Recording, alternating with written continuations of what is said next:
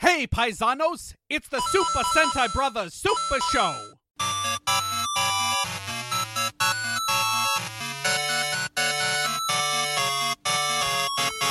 Welcome to the Super Sentai Brothers. This is episode 23 of License to Carranger, the internet's best and only podcast dedicated to Gekiso Sentai Carranger.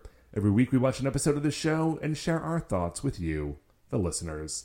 My name is Matt J. With me, as always, is my co-host and brother Dave. Dave, how you doing today? Uh, doing great, man. It was a beautiful day. I took the kids out all over town, not all over town. We went to the zoo and the playground.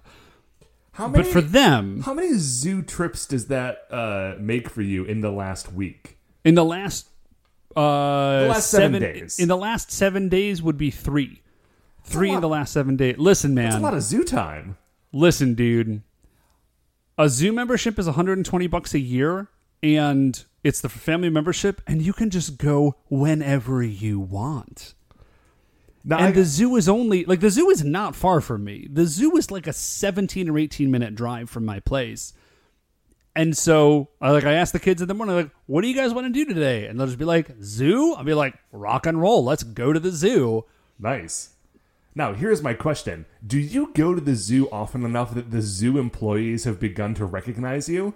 No, there's like a million of them. Like, Okay. there's so many. I like I've never. I don't think I've ever seen the same person working there twice. Like there are so many people that work at the zoo. Like that would be virtually impossible. I mean, you No. know, keep up the good work. It might happen eventually. Now, I will tell you that there is a cashier at the McDonald's close to the zoo who has started to recognize the twins.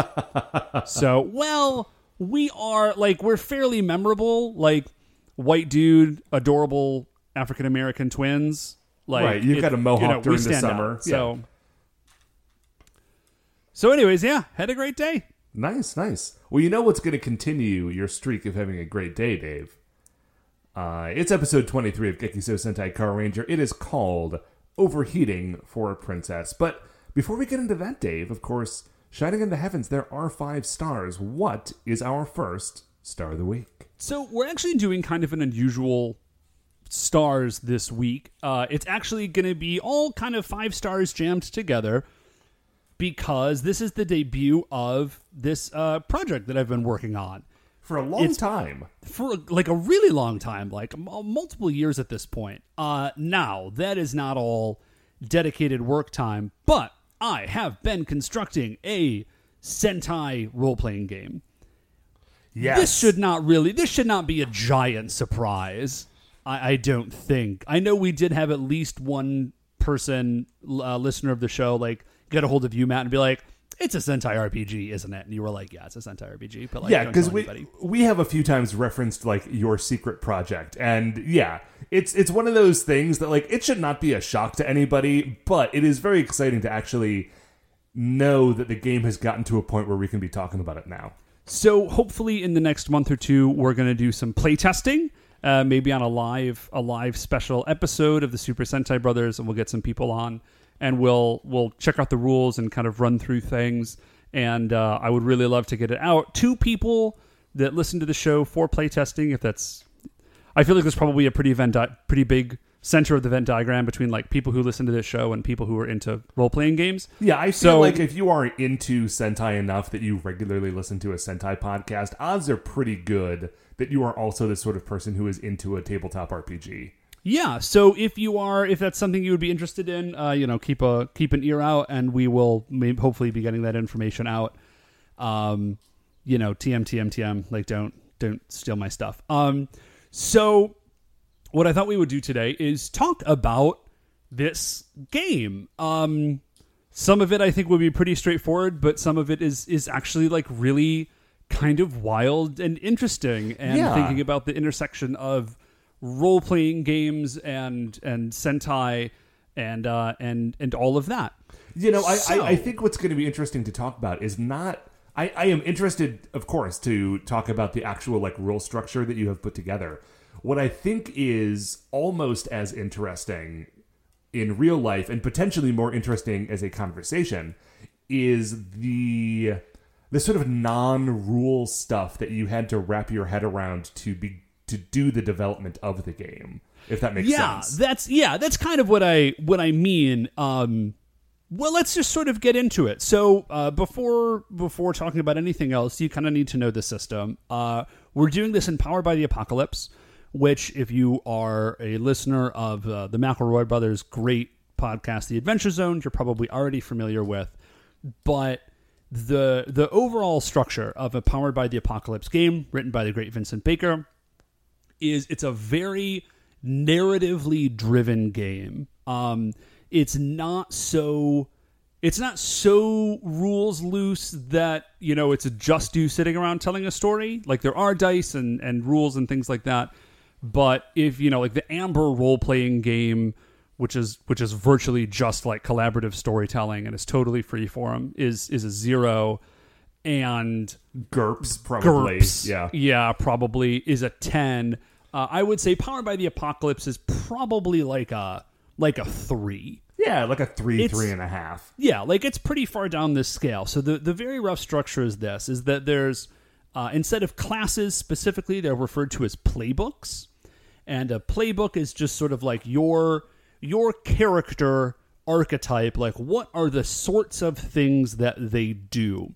And most playbooks will have a number of different options, uh, class features that you can choose, and everything that you do in the game is called a move. And what's really neat, I think, about the Powered by the Apocalypse system is that a, a move only describes the end result that you are trying to achieve and is not actually particularly interested in the specific way in which you go about doing that thing. Right. I, I mean, So- uh, can you give an example of that for me? Yeah, so like really easily, in most games, there's a move called attack or you know uh, punch a guy or it, you know it's like your attack move, like be aggressive, right? Be aggressive, And- sure. Right. And so if you say to the game master, like, all right, well, I'm going to rear back and punch that guy, it's like, okay, well, that's attacking. And if you say, I'm going to pull out my sword and I'm going to attack him with my sword, it's like, all right, well, that's punching or that's attacking. If you pull out a gun, Weirdly, punching is attacking. Attacking with a sword is punching. right. Basically, anything that you're doing to try and be aggressive is attack. Or anything you do to try and get someone to do something is manipulate someone. Like, that's it. You can do it by being cool. You can do it by being charming. You can do it by being intimidating. You can do it by being aggressive. You can do it by being sexy. Like, whatever it is, it's all about, like, the role itself mechanically is all that all exists under the umbrella of manipulate someone. Right. And I think what's really interesting about that is that it lets you. The character playbooks are not like super, super, like, you know, like down to the, like, minute they're level down to the. But what's great about the way that it works, where it's very like results driven as opposed to action driven, is that it lets two characters with the same playbook really be vastly different just based on how that player wants to approach it, Yeah. And I think while still sort neat. of maintaining the sort of core essence of what that character is. And and the other thing that I really like about it is that setting a game up that way forces you as a as a designer to take a step back and say, all right, like if I break down an episode of Super Sentai, what's actually happening? Uh, because you have to remove yourself of like, oh, well, this person hits hard with a hammer, and that's like substantially different from like hitting someone, like shooting someone with a gun. And you got to take that step back and say, well, no, actually, it isn't very different. At, Right. at their core, they're both achieving the same thing. They're doing it in slightly different ways, but but does that really matter? And the answer is no. It, it you know in many ways that it, doesn't. Right. And if, and so if that doesn't matter and that doesn't differentiate those characters, what does? Exactly. And so actually that leads really well into the next point, which is so obviously the playbooks are the different are the different colors of rangers. And so in order to put this together, this was an astonishing number of hours of research, actually, going through the Sentai fan Wikipedia. Uh, the I think it's like the Poweropedia or something. You would think that I would know it off the top of my head, as many hours as was spent on it. Uh, Dave, I have some of it open right now. It is, in fact, Rangerpedia. or Ranger Ra- Ranger Wiki, Ranger Wiki, Ranger sorry. Wiki, there it is. Thank you. And so what I did is I constructed a giant spreadsheet. And on that spreadsheet, I put together, I collected data for every single season of Sentai. So the first thing I did was look at the teams themselves. And then after that, I looked at the individual Rangers.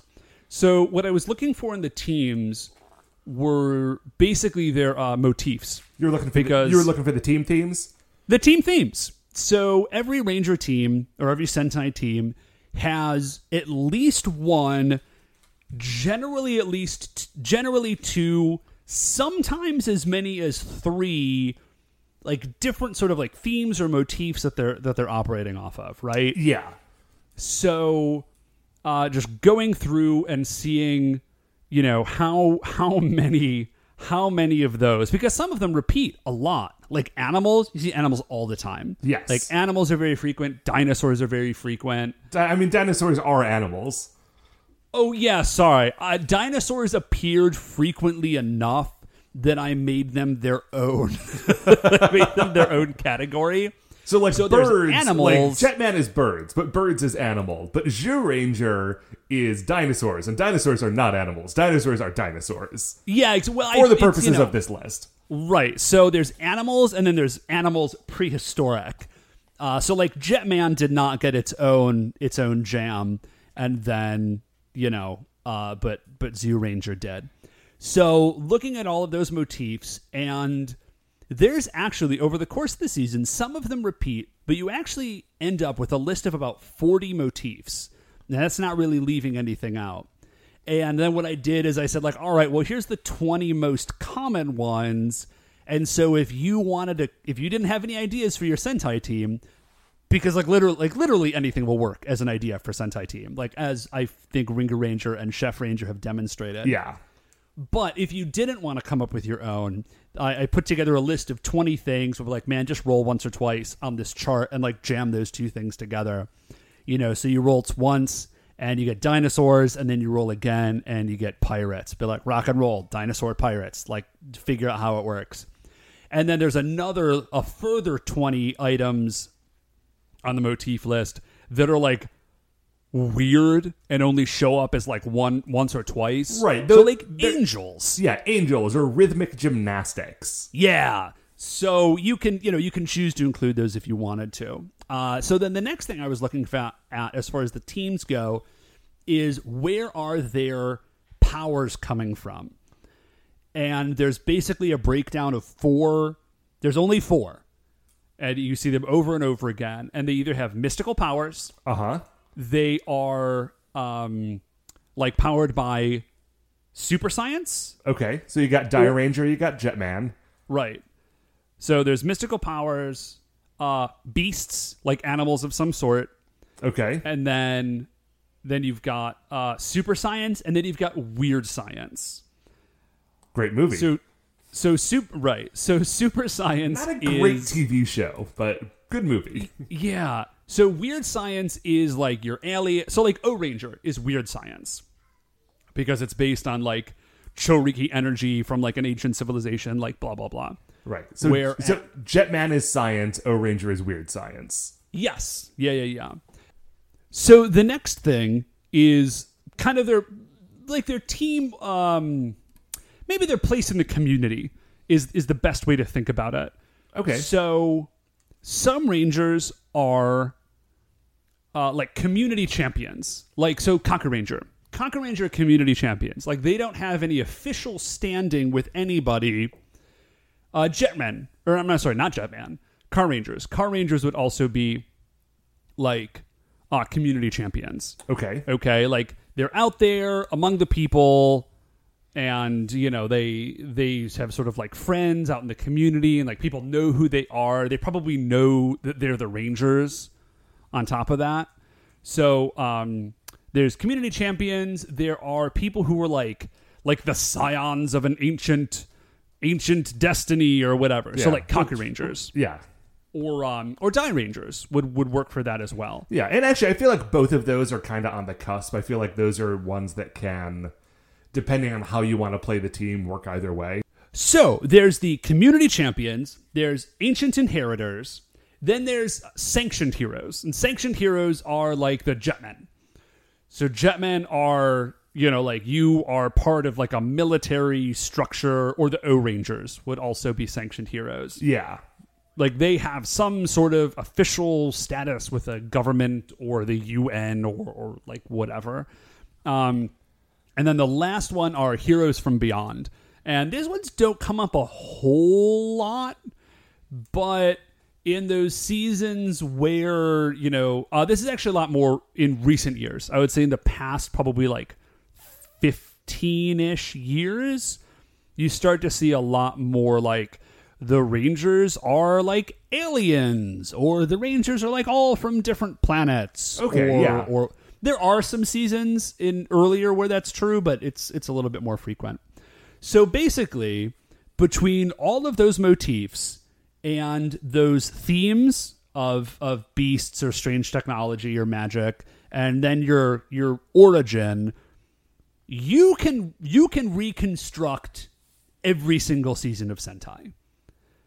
Like everybody fits into one of those things, and it's just kind of a mix and match. Yeah, And and so- and, and what's great is that it's such a mix and match that like you can literally roll on those tables, and whatever you come up with will be a workable thing. We've done it a few times, just like testing out to make sure that it all made sense. And every time we're like, oh yeah, I would absolutely watch that show. Right. Yeah. I mean, like it's uh, because Sentai is so it's so iterative. Um, it's and it it's it's so formulaic, and the fun of it, you know, is is working within those boundaries. So then, of course, I was looking at the the characters themselves, and the characters, much like the Sentais themselves, you know, they they all fall into a handful of roles. And so, uh, like the Red Ranger, for instance, is always going to be one of two things. They're always the new guy. So I think, um, Right, because they're they're always the leader, but the way in which they are the leader varies from season to season. Right. So, like Dairanger. Uh, in Die Ranger, Ryo is the new guy. Like everybody else is, like everyone else has been doing this either a little or a lot longer than him. Our Kakuranger is the same way. Yeah. but there's something about him that he is the leader of the Sentai. Uh, or the Red Ranger is the captain, where like they've literally spent their entire life preparing for this moment. Right, like Ry- Ryu from uh, Jetman is like that. Yes. Um, or Goro from Ohranger. And like every single season of Sentai, the Red Ranger is one of those two things every time. And so as you go through the different Rangers, you start to see that like you know there are just there are themes that that repeat. You know, the, the Blue Ranger is always going to be like one of three different things. Um, they're special, so it like and it breaks down like their weapons. So like the Red Ranger's special weapon is always a sword, but the Blue Ranger's weapon is also only going to be one of like four things. Blue is only going to have, you know, he's going to have two axes or like nunchucks or I don't like remember what it is off the top of my head. But, you know, like it's only it's only going to be one of like these four things. And there's a handful of outliers and like, you know, like listen man, it's your you're running it, it's your game, you, you can do whatever you want, but like, you know, I, I've got rules set out for Blue Ranger picks one of these four weapons. Right, like the blue You know the what I Blue mean? Ranger might have a bow. Right. And you can but your Blue Ranger could have a bow, sure. But Oh, if you want like a yeah. classic Blue Ranger, Well, I mean the the classic blue the first Blue Ranger had a bow. I think I think the but he's bow like might the actually only be on one. your short list. No, the Shinkenger has a bow. okay, well there's like two. Um Those are both very good Blue Rangers, Dave. Th- listen, I'm not. This is purely by the numbers, Matt. Um, numbers don't you know, lie. You can't. Well, this is actually that does sort of lead me into a side but interesting point. Is there are really good seasons that have like weird outlier stuff, and so I had to make a decision. It's like, well, you know, the very first Blue Ranger had a bow does that mean that like you know I put in rules for the Blue Ranger to have a bow, or do I say like yeah, but like none of the other ones did except for Shinkenger apparently, which I didn't watch. Uh, you know, so it kind of came down to a numbers game a little bit, just as you know, just like what literally just what shows up most frequently. Yeah, you know, I, I feel like kind of the only sane way to do it is to do it that way, and then also put a sidebar in that says like, "Hey, sometimes it's different. Have yeah, fun." uh, there's there's a lot of those. Obviously, I think every good role playing game includes a sidebar that Yeah. says that somewhere in the book. So, so if we look at the Red Ranger, I think let's just kind of do a dive on the Red Ranger. So, when you're looking at this playbook, right, you're trying to put together like what is it that makes the Red Ranger the Red Ranger, right? Mm-hmm. It's not just you know it, it is that they're the leader, obviously, but if you're kind of boiling that down to a, a role playing game, effectively character class, how do you translate that mechanically? What does it look like, and what does the Red Ranger do better than anyone else? Uh, and and actually, it's not even necessarily about what the Ranger does better than everyone else because a lot of just being better at something is it's your stat block. You know what I mean? So the Red Ranger is stronger. You know, if you want to use like strength as your attacking stat, that's not what it is, but don't worry about it. You know, like the Red Ranger just has a higher strength than everybody else, so he's better at, at hitting. You know what I mean? Uh-huh. So that's not actually terribly interesting. So what you have to do is start going into not necessarily what does the Red Ranger do that's better.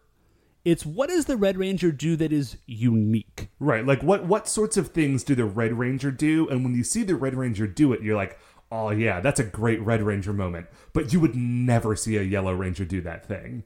Yes. Yeah, or or you know, like so infrequently as to whatever. So the Red Ranger things are like there's only a, and and there's really only a handful of things for each of these rangers. These are not like super super deep skill trees for the most part. Um like one of the things that the Red Ranger does though is the Red Ranger is much more likely than anybody else to show up out of nowhere. Like in the middle of a fight scene, like any other ranger could be fighting somebody solo and when things go bad, the Red Ranger just appears Right. and saves them. no explanation. Like zero explanation. Like they can just teleport into the scene and save someone if they need to. So like that's an ability that you can choose as the Red Ranger. Like I think I just called it like save from nowhere. Right. Like as long as you are not Like here otherwise comes the like, cavalry. Cavalry. Exactly. Sorry. Like as long as you are not like injured or locked up in a basement someplace, if you have not specified, even if you have specified what you're doing, if nothing would actively prevent you from doing so, you can automatically defend somebody and just like insert yourself into any combat. Yeah. Um, like Total that's a Red Ranger move. Total Red Ranger move, and that's the sorts of things that you're looking for. And so, so you've got that element of it, and then I was trying to figure out like, well, how do you, how do you progress a character, right? Because a really good season of Sentai is not just about fighting monsters, although you are definitely doing that it's about character progression and like how is the character growing and changing within the context of being a red ranger specifically? Yeah, like if you look at any of like our favorite Red Rangers, you know, like I think my least favorite Red Ranger is probably that we've watched is probably Goro, and Goro's great. Don't get me wrong. Yeah, but but like, and Goro has a lot of great moments. But Goro at the beginning of this season is very much the same Goro as the Goro at the end of the season. You know what I mean? and yeah and that's kind of why he's he's my least Right. favorite as opposed to Ryu, uh as opposed to Ryu. It's Ryo and Ryu are, are kind of a toss up for me, but I think Ryu Ryu does does get it. Ryu of Jetman. Mm-hmm. Like he never stops being the Red Ranger, but he's a very different Red Ranger at the end of the season than he is at the beginning. right? So how do you get him from you know like episode one to episode fifty two? Yeah, so this is kind of what I came up with is the two sort of like subcategories of Red Ranger, the captain and the new guy. They each have a move that's associated with their with that, right? So that it gives you sort of a bonus to do one thing or another thing. But it also comes with a motivation. Like your goal as a character is to do this thing. Right? So if you're the captain, your goal is to be worthy of command. Like that's what you're trying to accomplish. Uh huh. And then when you have sort of achieved that goal, when you've like exemplified that behavior enough times, and the number of times will shift um, due to something we will talk about in a few minutes, actually. But when you've achieved that goal enough times, you're going to trigger a character episode. And it's not that nobody else is going to be playing or nobody else is going to be part of that episode, but that's kind of a signal to the game master that your character has reached a turning point. You know, they've sort of their character development has reached a head and it needs to be resolved sort of in one direction or another. Right. Like to use to use uh, Ryu as an example again. Like once you hit that point in Jetman, there's an episode where it's like everyone else is in it, but it's mostly about Ryu having to like confront and come to terms with what has happened to Maria. Right. Yeah, yeah, precisely. And kind of how you come out of that determines your your next steps because uh, what I've built is sort of a branching a branching character progression tree for each of the rangers.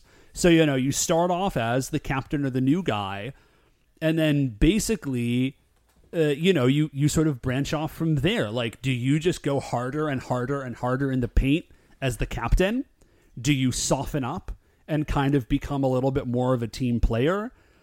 Uh, you know what I mean? So if we use Ryu as again as an example, for the first like I would say two character focused Ryu episodes, he does not deviate. Like his answer to his difficulties is to just dive deeper and deeper and deeper into being like Captain Ryu. Yeah.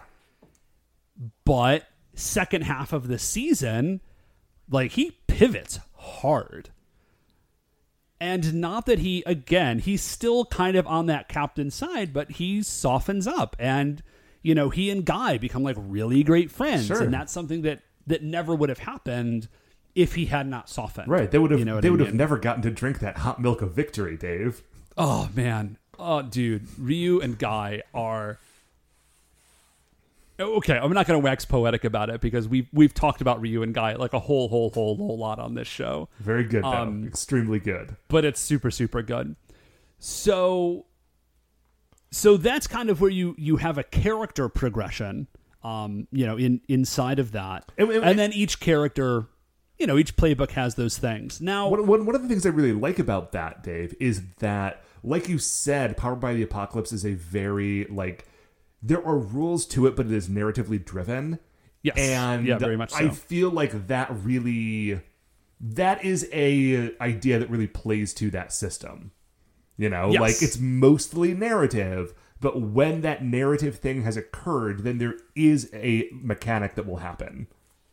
Yeah, I, I think it's dude, it's one of the coolest systems I've ever seen. I actually when I found it, I had been working for a number of years actually, kind of off and on when I when I thought about it, on a on a game system because I was like, man, nothing is really like hitting that sweet spot for me between like narratively driven but like still kind of still a little bit crunchy and like there are some rules and blah blah blah.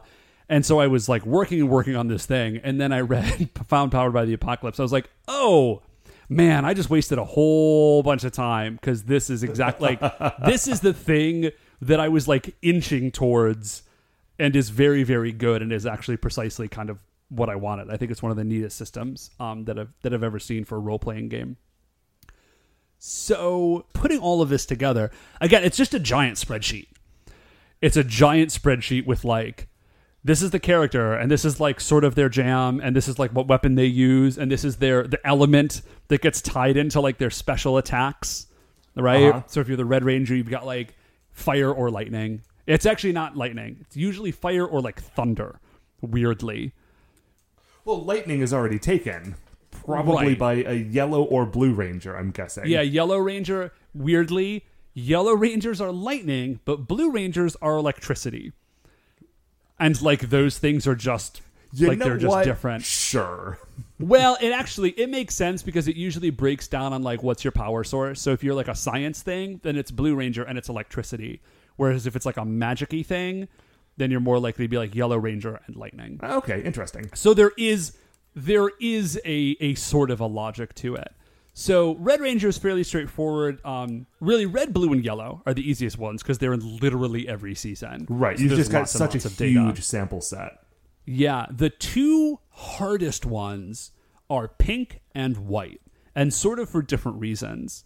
White, figuring out the White Ranger was sort of a pain because they're in enough seasons that Right. You don't want to. You don't want to not include them. It's not like the one Right. time there was an Orange Ranger. exactly like the White Ranger is in enough, but they're they're really not in a ton of seasons, and they don't have a lot of similarities. And and I think this is something that is uh, important to specify. When you say a White Ranger, you mean a White Ranger like Cowrie. Um, you don't mean a White Ranger like um, Ko, because Ko is not really like he wears white, but Ko from Dairanger is not, according to the system that you wrote, is not the White Ranger of that show. He is the sixth Ranger of that show, and he happens to wear white. Correct. And sixth rangers sixth rangers are like weird and fuzzy as to figuring out like how to include a sixth ranger into the rules. Um so yeah, the White Ranger is kind of a pain just because like they're there enough, but not a ton, and they don't have a lot in common. Like the most common thread of a White Ranger is that they tend to be like mystically powerful in a way that that sort of differentiates them. Uh-huh. And the other one that was sort of a pain to figure out is the Pink Ranger. Not because she's not around a lot. Pink Rangers are there like all the time. Like they're one of the most frequent colors after red, blue, and yellow. The problem with the Pink Ranger is that oftentimes their character is just girl. Right. They have the like original Marvel Girl, Invisible Girl problem. Right? Like where Yeah. like they're there and their role on the team is just, "Yep, we got one. There she is." Yeah, and it's it's like it's really lame. And so it's one of the spots where I actually kind of I, I deviated more from the show to say like, all right, well, and uh Shannon Maynor, friend of the show, Shannon Maynor was actually like a really big help on this because we huge surprise, guys. Like I email chained like other people who do like Sentai oriented podcasts. I was like, hey, fellow Sentai nerds, like, what do you guys think about this? And uh, we so were sort of like chatting back and forth about some stuff. So thanks to everybody. Um, actually, I probably should have mentioned this at the the top of the show. Thanks, um, everybody who helped out with this. Um, like I said, everybody, we had some great conversation about it. Matt has been helping me. Producer Mark, uh, Michael from Ranger Danger sent over some some rules that he had worked up for for sort of a, a game on also a Power Rangers game, actually also using Powered by the Apocalypse, which was very convenient. Power Rangers So, by um, the Apocalypse. Power Ranger, oh, that was really good. So, um, I appreciate you So saying thanks to so. everybody. It's not great, but I'm trying to I'm trying to this is not a joke heavy episode, so I'm just trying to like slide them in where I can. So um yeah, it's one of the spots where I ended up deviating a little bit more from the sort of very formulaic nature of of Sentai to say like all right, well this is kind of what it is in the show pretty frequently. What can we sort of extrapolate from that into something that actually is like that is both true to the feel of the Pink Ranger but also Cool. uh, you know cool yeah, and, fun. you don't want to lose because, like, listen, the Pink Ranger is cool. Not every time, and there are some problems with the way that they're portrayed in the show sometimes. But like, the Pink Ranger definitely rules a lot, and so you, it's a tricky balance to make sure that you're not throwing out the baby with the bathwater on that. Yeah, and I think uh, Shannon actually, like I mentioned, really hit the nail on the head. um, and I'm just quoting her right now. She said, "The weaponized femininity of magical girls, but adjusted for giant robots," uh, which I think really hits the nail on the head. So, like figuring out how to work that that delightful bon mot into into rules. Um, was a real was a real pain. And then of course you got to have a sidebar that's like, "Hey, the Pink Ranger is always a girl and the Red Ranger is always a boy." And that's how the show is, but you should feel free to ignore that. Yeah. Like like obviously. Like there aren't Like- any examples from the show that went into the algorithm, but like, come on. but like come on, your Red Ranger can be a girl, like your Pink Ranger can be a dude. It's it's fine. again, happened Um, which one, I think uh, one time for a few episodes. I guess this is a spoiler for late season Shinkenger. There was like three episodes of a female Red Ranger in Shinkenger. Oh yeah, that's right. You guys, Shinkenger is really good. So that actually leads really delightfully into into the next really weird element of putting a game like this together because because what it is ideally is a sort of sentai simulator right right. Like you will get together and you will play through a version of like one season of a show that you will have crafted with your friends. Right. And that's very, very cool. But Sentai is, as we've mentioned, f- you know, kind of formulaic, right? Right. But role playing games, if they're too formulaic, stink. Yeah, like it's very much at odds with the nature of a like go anywhere, do anything role playing game. Like that's the joy of role playing games, right? Like you can go off the rails, you can like go and do whatever you want. So so trying to figure out a way to structure the rules such that you can you can do anything that you want but the the the rules themselves are going to sort of like self correct you into doing the things that you need to do however it is that you want to do them to drive a sentai flavored narrative forward Right. And this is something that we have actually because we have never actually like sat down and like played this game yet. Or at least I haven't. Um no we we have not i've played it like a bunch in my head uh-huh. which is very different Um, but I feel like we have definitely encountered something similar to that on our um, Ringer Ranger and Chef Ranger episodes because Yes. those um, we we've talked about it before on the show. Those show like when we do those after we like kick the team together, it's basically all just improv between you and I.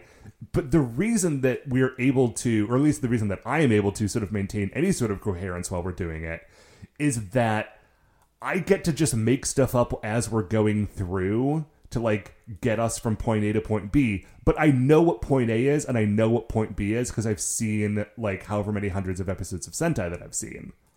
Right. And so the tr- like the trick in in converting that idea into a, a game is to say like, all right, well, if you and I, Matt, are getting together and constructing an episode of Ringu Ranger, we just kind of both know that we're working towards point B, right? Because we're directly trying to reconstruct an episode, Right. or or not reconstruct, but construct of whole cloth an episode that that fits. Right. Especially when we did Ringer Ranger because Ringer Ranger was theoretically the first episode of that show. And first episodes have like a very different vibe than 13th episodes, you know? Yes. Yeah. First episodes tend to look a lot more similar to each other than, than any other episode in the show.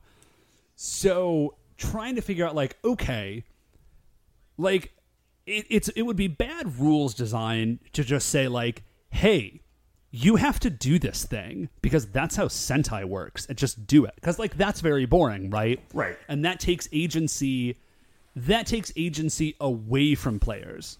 Uh, and you never want to you don't want to take agency away from people, right? That's the fun of role playing games, like we said. But at the same time, you do need to like you know you got to go fight the monster, man. like Right. If you if are you, deviate too much, it stops. And we're kind of talking in circles, but yeah, if you yeah, it's it stops being Sentai.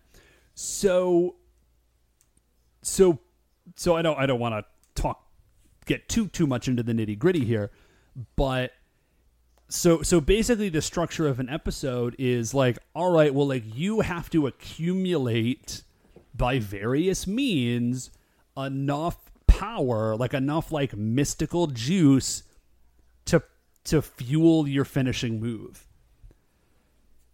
And and you can do that a number of different ways and individual characters have like have playbook specific ways to do that.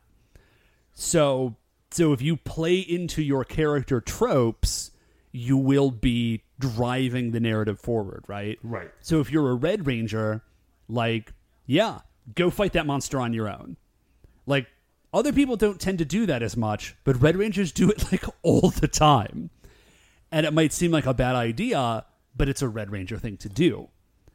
Right in the So in, the, in the same way that you gave the different playbooks different um, motivations that they had to pursue in order to trigger like character episodes within the course of one episode, there are th- ways in which that character should act to get them towards that logical point. Right. Uh, so then one of the other big questions was was your giant robot's finishing move? Because of course in an episode of Sentai, the giant robot finishing move is it, it always works. Like every time. Right. Unless there's Like, you know, there's like three times in a season where there's some narrative reason for it not to work. But like, you know, come on. Yeah, but like it, it always works. So again, that's that's kind of boring, right? Is it just like you get enough points and then the episode's over? Well, that's that's kind of lame. So this is actually one of the spots again where I I actually deviated from the Sentai a little bit in order I, I veered on the side of of a fun and dynamic game rather than a pure Sentai uh, simulator, which is like maybe your super move it's not that your super move when you when it when you manage to do it it always works but there might be a more frequent instance of like for whatever reason you don't manage to to activate your super move Yeah, and again, I, I- I feel like that works narratively with the course of an episode because sometimes, you know, RV Robo shows up and he has to do four or five things before he pulls the sword out. And in the course of the game, that could be like, well, you show up and you try to pull your sword out, but you can't. And so you need to like pull out your dumb knife and your shield and like do that for a while until you can get your points up.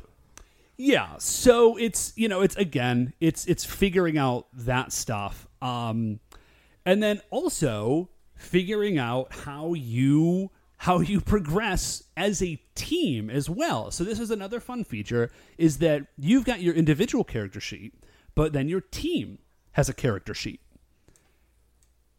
and your team, like the Sentai as a whole, is also leveling up. Okay, I dig that a lot.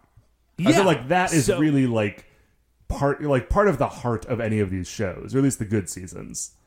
Yeah, so uh, and, and that's kind of a response to saying like, all right, well, between episodes like one and three, you learn your first like team finishing move, and then between episodes like, you know, seven to tw- to nine or twelve, you you get giant robots.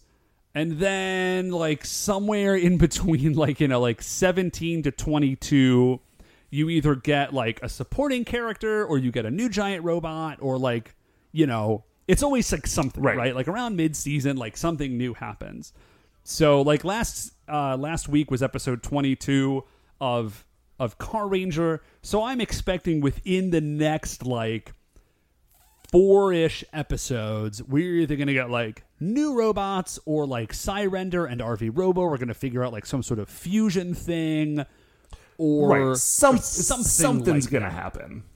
right? So all of that stuff is handled via your your sentai character sheet and your sentai level ups right so it's like okay you've gone through like x number of x number of of things and like your sentai has performed well not just you haven't just done stuff but you've done stuff well as a sentai um, and there are of course power rules for the power of five Well, sure. You've got to. I it took me a little bit to figure them out, but I, I, I like them. So you've you know you're acting in the power of five. You're doing your thing. Your Sentai's leveling up as a whole, and then when that's happening, it's like okay, well, like choose one of these options, right? Do you want to do you want to get your giant robots first? Do you want to get your team finisher first? Because it's not always the exact same progression. Yeah, there's a little variance between seasons. So, like in Dairanger, they started off with Dy- no, not Dairenoh. Um, Ryuseioh. What's the dragon? Ryuseioh. yeah, thank you. They start off with Ryuseioh, like episode one. Yeah. Ryuseioh is there, and but they don't get the other giant robots for another like ten or twelve episodes. Like it's really late. And then they don't get the bazooka until I think after they have the other giant robots. Yeah, they get their giant robots first, and then they get their team finisher. Like it's really funky.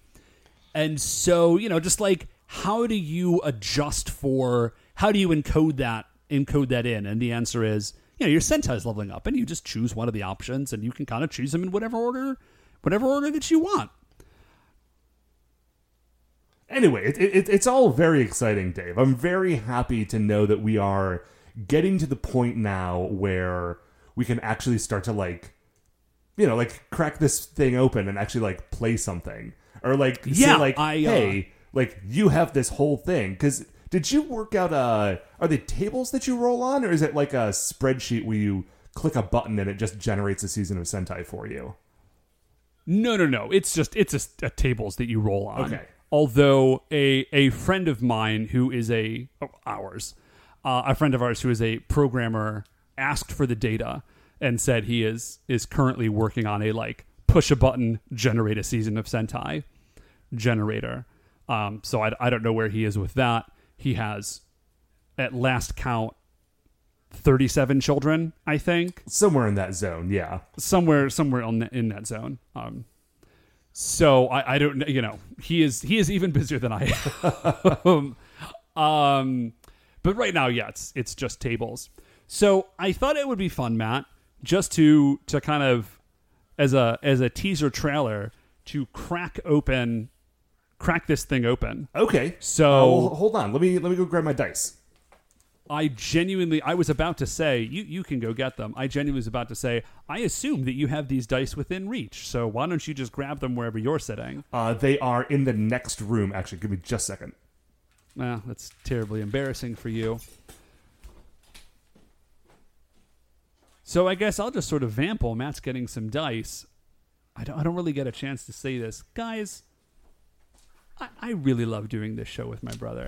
Um, that's all. He's back. Okay. Uh, no joke. My dice actually are next to where my compu computer normally is. Um, but I am not recording where my computer normally is right now. Okay, so Matt, if you really want to, uh, if we really want to get in on this, I do. here's okay. I- so I here's my dice. here's what we, yeah, that was the sound of me rolling a die. cool. Okay, so the first thing we would need to figure out is actually what color rangers, what color rangers do we have? So we've always got a red and a blue ranger. Okay. And then we basically we've got a 90% shot of having a yellow ranger. So roll a d20. Uh, Dave, that's a thirteen.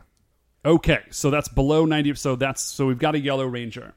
So then we've got a 76% chance of having a pink ranger. So I'll go ahead and roll that d20 again. Right. Uh, that's a twelve. Uh, so let's see, that would be a six. Okay, so that's so we got a pink ranger. So we got red, blue, yellow, pink, Okay, pretty classic and lineup. then yeah, and then we've got a pretty even shot of having a green ranger or a black ranger. but do we do odds So- and evens on that? Uh, well, no, because we could have a white ranger if we don't get either one of those. So go ahead and give me another d20 roll. Uh, eighteen.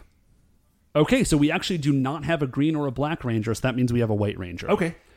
So we've got red, blue, yellow, pink, and white, which I I don't think we've ever had a season like that. Well, Okay. That's, that's the exciting thing of the game, Dave. See, there we go. So we've got those. Those are color rangers. Uh, give me another d20 roll. Okay. That's uh six. Okay. So let's see. That is bottom bottom seventy five percent. So we do not have secret identities. Okay. Okay, so we are publicly known. And uh, go ahead and give me another one more. So this is this role now is to determine how many motifs we have. Okay. All right. So uh, go ahead and give me another give me another d20 roll. Uh, Dave, that's a fifteen. so let's see. That is a I wish I was using these rolls for D and D. These are good rolls. Yeah, these are. So let's see. That is a 65. So that is okay. So we only have two motifs. That's okay. Okay. We only got two motifs, and uh, and then go ahead and give me give me one more d20 roll. Uh, 10. Okay, so we're in the we have two standard motifs. Now, if we were if we were doing this strictly, I would say that we should stick with that uh, because you and I, Matt, are advanced advanced Sentai guys. Uh-huh. Um, I would say we should include one standard motif and one strange motif. Okay. just just to see how it see how it runs. Now, um, I did do the statistical breakdown of how frequently these motifs appear. Okay. So, if you're curious, animals appear 23.22% of the time. Uh, mythological beasts are 7.1, ninjas are 3.5, uh, so on and so forth. Uh, animals are far and away your, your most frequent. But if you just want to roll a straight d20, then then we can do that. So, uh, Matt, go ahead and give me two d20 rolls. Okay. We roll these at the same time. That feels thematically appropriate. Uh, David's an 18 and a 5. Okay, so that gives us space and high school. Okay. So here's what we've got so far. So we've got a red, blue, yellow, pink, and white ranger Okay. that that do not have secret identities and are members of a space high school. Uh, and then just Matt, go ahead and give me uh, two d four. 2d4. Okay. Same time or? Separate? Yeah, I'm sorry, two individual d four. Okay. rolls. D4 number one is a 3, Okay. and D4 number two is a 4. Okay. So they are powered by incredible science and they are ancient inheritors. So they are they are from a long line in some way of Sentai heroes. So they are so again, red, blue, yellow, pink and white. They are from a space high school. They are powered by incredible science and they are from a long line of of Sentai heroes. Dave, I would watch this television show. I would absolutely watch this television show. So, see, okay, I almost feel like Space High School is a little bit too easy. I mean, okay, Space High School might be a But little bit just- too easy, but let's okay, let's let's sort of Let's just yeah, it. okay. So if they're in a space high school, right, and they're publicly known and they're powered by science, They, yeah, they are powered by incredible science. so, science. do we want to say that they are like the you know like members of the science team? okay, I think yeah, I think they're members of the science team. Obviously, each one of them has their own science specialty. Uh-huh. Because I would like listen. The other option is that if they are high school and there and there is science, then there is some sort of science thing that is making like the baseball guy the best baseball guy. But I feel like that's adding sports as a theme. Yeah, yeah, uh, yeah. which would be a adding in a whole right because sports is one of the sports is one of the things. Now, I think they can they can have some side high school stuff, Oh, right? sure, Like, yeah, you know, of like one of them should be a baseball player or whatever, but primarily they are science people. So I think the Red Ranger Red Ranger's got to be physics, right? Physics is sort of like the the big daddy of the sciences, I feel like. Um, sure, yeah. Let's let's say that the Red Ranger is the physics guy. Um, I feel like uh, blue would be chemistry. I, I, don't really know why. I was gonna. I was. I don't know why either, but I was also gonna say blue should be chemistry. So let's roll with that. Okay, dig it. Um, uh, okay, so red is physics, blue is chemistry, yellow is engineering. Oh, I It's a like little- that. It's a little bit stretchy as far as the pure sciences, but I dig Well, it. again, this is this isn't science class. This is science club. They've they've got like a maker space. okay, you know. good point, good point, good point. Uh, White Ranger would be Uh, who's gonna be? Okay, so we. I think Pink Who's? is Pink Ranger biology? I was gonna say who, Pink who's Ranger is biology. Yeah, Pink Ranger is biology. White Ranger is like environmental science. Okay. Now when Okay, okay, now dig when you say environmental science, do you mean like climatology or do you mean like I mean, you're getting too specific. I mean, environmental science. Okay, you know what? That's fair. Um, okay, so it's they're science themed. It's a high school. Is it a high? Okay, are they from space or is the high school in space? Oh, the high school is definitely from space. That Okay, the high school is definitely in space. they might be from Earth or they might be from space or there might be a combination of the two. Like maybe the high school is like on a satellite in orbit. Okay. Here okay. High school is on a, is in satellite is on a satellite in orbit. The Red Ranger is from Earth. Maybe one other ranger is, but all the rest of them are from like planetary colonies. Okay, okay. So we're going a little space cases, but I dig it. Yeah. Well, they're not they're not aliens. They're all humans, but Okay. they're from planetary colonies. All right. And they're all at this space high school because they're like very very good at science. Mm-hmm. And obviously a no, I was going to say a teacher is their mentor. It's not a teacher. It is it's like the janitor or something. I was going to say either the janitor who is like somebody who you would not at first glance think is a genius, but is actually the smartest person in the building. So, you know, like, um, Yeah, definitely. Just Goodwill Hunting this. It's the janitor. okay, Okay, so the janitor is the mentor, and he is like he is a super genius, and we've got like an Encyclopedia Brown sort of situation where like if one of the science teachers has a problem they can't figure out, they sort of like secretly go to the janitor, and the janitor can figure it out for them because it's it's like a research facility slash high school. right. Okay, now right? here's here's what I think. So, since their power comes from an ancient heritage, right? The jet, the Well, they are powered by incredible science, but they are from a long line of incredible science. Heroes. Okay, they're from an, a long line of incredible science heroes. They Yes. are not secretly heroes, right? Like people know who they are. Right. They are like Yeah. the people's champions.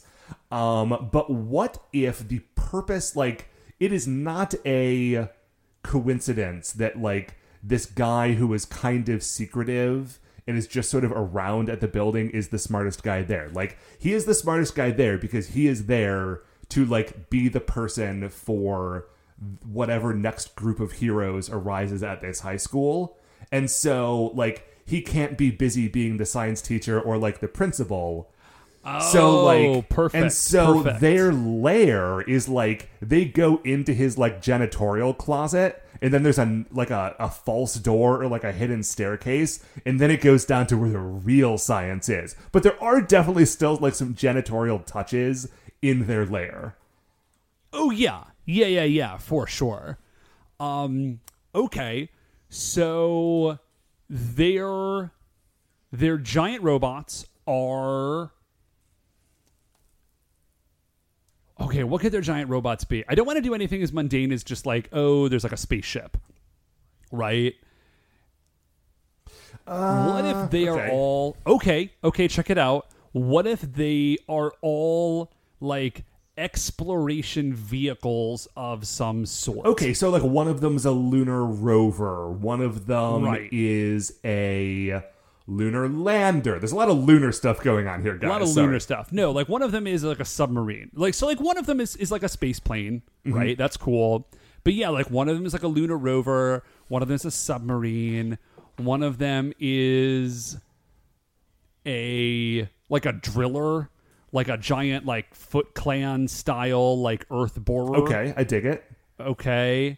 And one of them is a Uh, you know what, Dave? The last one is a flying saucer. They're in space. Like, why not? Yes, yeah, for sure. If there's a flying saucer, why not? Oh, this I, I totally forgot. Uh, you do also get to make up your own base, and there's like you choose from different like different base options. You know, so like, is it secret? Is it hidden? Does it have weapons? Do you have like weird vehicles? Do you does it is it like a sentient flying food truck? You know, like whatever. Right. Um, but you you do get to build your own base as well. Um, Okay. So the, those are the giant robots. Who, Matt? Who are they fighting? oh, I don't know. It- Now tell me, do you have a table for this? I uh, I have been meaning to put one together. I do not have a table for this. I have started to put together. I've done some analysis on like uh, different monster types. Like there do tend to be four different kinds of monsters, right? There's like bruisers and schemers and manipulators, right? Um, yeah. Oh, so, wait, like, hang on a second. What? what they're, they're fighting another high school, right? Oh Like- yeah, like- an ev- is it an evil high school? It's an evil high school that is invading the galaxy. It's an evil alien high school. Right, and it's full of monsters. And so like all of the people that they have all the monsters are like you know like not necessarily Like, all high school, high school themed, themed. but they're all like high school characters or, you know, Ooh, ooh, ooh. Okay, hold up, hold up. What if this is maybe too much? This would be too much for. This is another fun thing about the about the of the, the um show or about the a game as opposed to a show is that you can do a little bit more like secretive stuff in a game, right? Like there's a lot more reveal for the players because you know as the as the watchers of the show, we of course know that like the Bowzock live on Barabarian and like they have the BB Saloon and like we know that Zanet is there and all of this stuff. Well, like Zanet's been there since day one, but the Rangers only met her like a few episodes ago. Right, right. You know what I mean? And they still don't really know. I don't know that the Rangers are. Oh well, no. I guess Dapu would have told them about Barabarian, but but things like that. So if it were a game, there could be a rival high school that seems like it's just a rival high school, but is secretly populated by monsters. You could do it that way. You could have something that is just like, you know, it is a you know, like the satellites are locked in geosynchronous orbit and they're each on opposite sides of the earth or something. Um that could be fun. Yeah, I dig it. But yeah, so like the monsters are it's an evil basketball player, or it's like an evil prom queen Uh, monster. I, I, or- I, I wouldn't. I feel like I would want to avoid having too much like jocks versus nerds uh, in that sort of situation.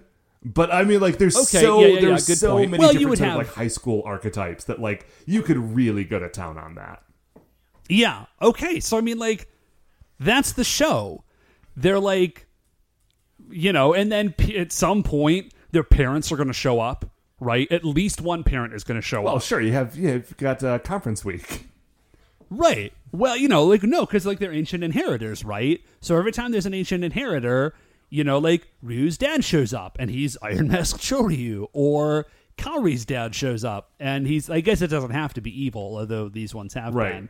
you know, Kaori's dad shows up and it's like a thing. But like the point is like there's a history to them and you know, so like your parents show up and they're like teach you how to be you know, or your grandpa shows up and he's like, When I was the Red Ranger, this is how Right, when I was the. Red Ranger of this space high school, Right, it's perfect. and they go over to the trophy case in the space high school, and they see like a photograph of his grandfather when he was seventeen, when he was winning some sort of tournament.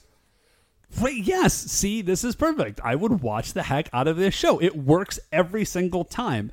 Uh uh, just real quick, Matt, just for funsies, I I feel like we're starting to go on a little bit. Why don't you give me give me like two more D twenty rolls and two more D four rolls? Okay, I've got uh, seventeen and twelve. Okay, seventeen is shapes and twelve is nin. That's just Kakuranger. Shapes and ninjas is just Kakuranger.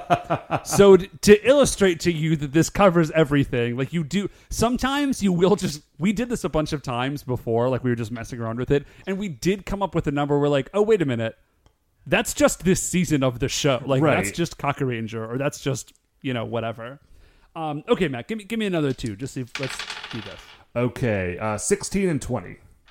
Okay, 16 is samurais and 20 is vehicles Okay, samurai Okay. vehicles Samurai or vehicle vehicles. samurais. or vehicle samurais. I feel like you got to be samurai vehicles. Man, Maybe. maybe No. Okay, we're No, no, no. Let's flip it. Let's flip it. They're vehicles vehicles first and then and then and then samurai.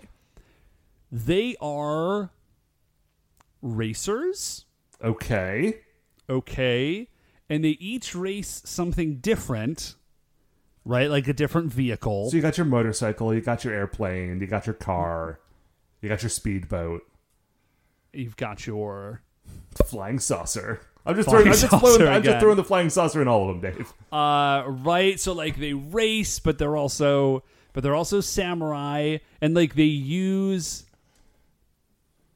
okay all of their all of their vehicles have like a katana ignition right? So they have to, like- that's how they started. Okay, so they pull out their katana, a full-sized katana. A they shove katana. it into like a key slot. a special, well, a katana slot, but yes, Sure. And then they turn their katana into the ignition, and then the giant robot starts up. yeah. Sure, perfect. I would watch the heck out of that show. Okay, give me another two. Uh, give me two D, two D four again. Two D four. Uh, two and one. Okay, they're powered by Mystic Power, which is which is fairly straightforward. They're samurai that works for me, and they're also sanctioned heroes. So the they are official. Okay, now who are they sanctioned by? Are they sanctioned by the government? Or are they sanctioned by like the racing organization? I feel like they have to be. They've got to be okay. They're sanctioned by a racing organization, But that racing organization is the government of this society. but that racing organization is very, very powerful and is, in fact, perhaps, yeah, the government of this society. We are in a sort of a Death Race 2000 situation, perhaps. Okay. Um, I think this is another. This is another spot where you can have a lot of fun deviating from the show because the show, of course, is always set either in Tokyo or in a small town in California. Right. and you know you as a as a you know if you're just playing the game you can get wild. It can the whole thing can be in space. You can be in you know death race 2000 world where you know it's like a racing government and like that's why you're in charge or whatever. Um so yeah so like all of these work and i i think it's really really fun. So so that's it Yeah. the the working title of the game is go exclamation point sentai heroes um and we're really excited to to kind of get it out there um Yeah. i mean obviously this is just a this is a giant fun fan project um because i wanted there to be a sentai rpg and one does not exist to my satisfaction so So, and now, and So- now, and now there does. And now there is. So again, um, we're going to be presenting this. Uh, hopefully, we'll have some special episodes where we're playtesting this thing.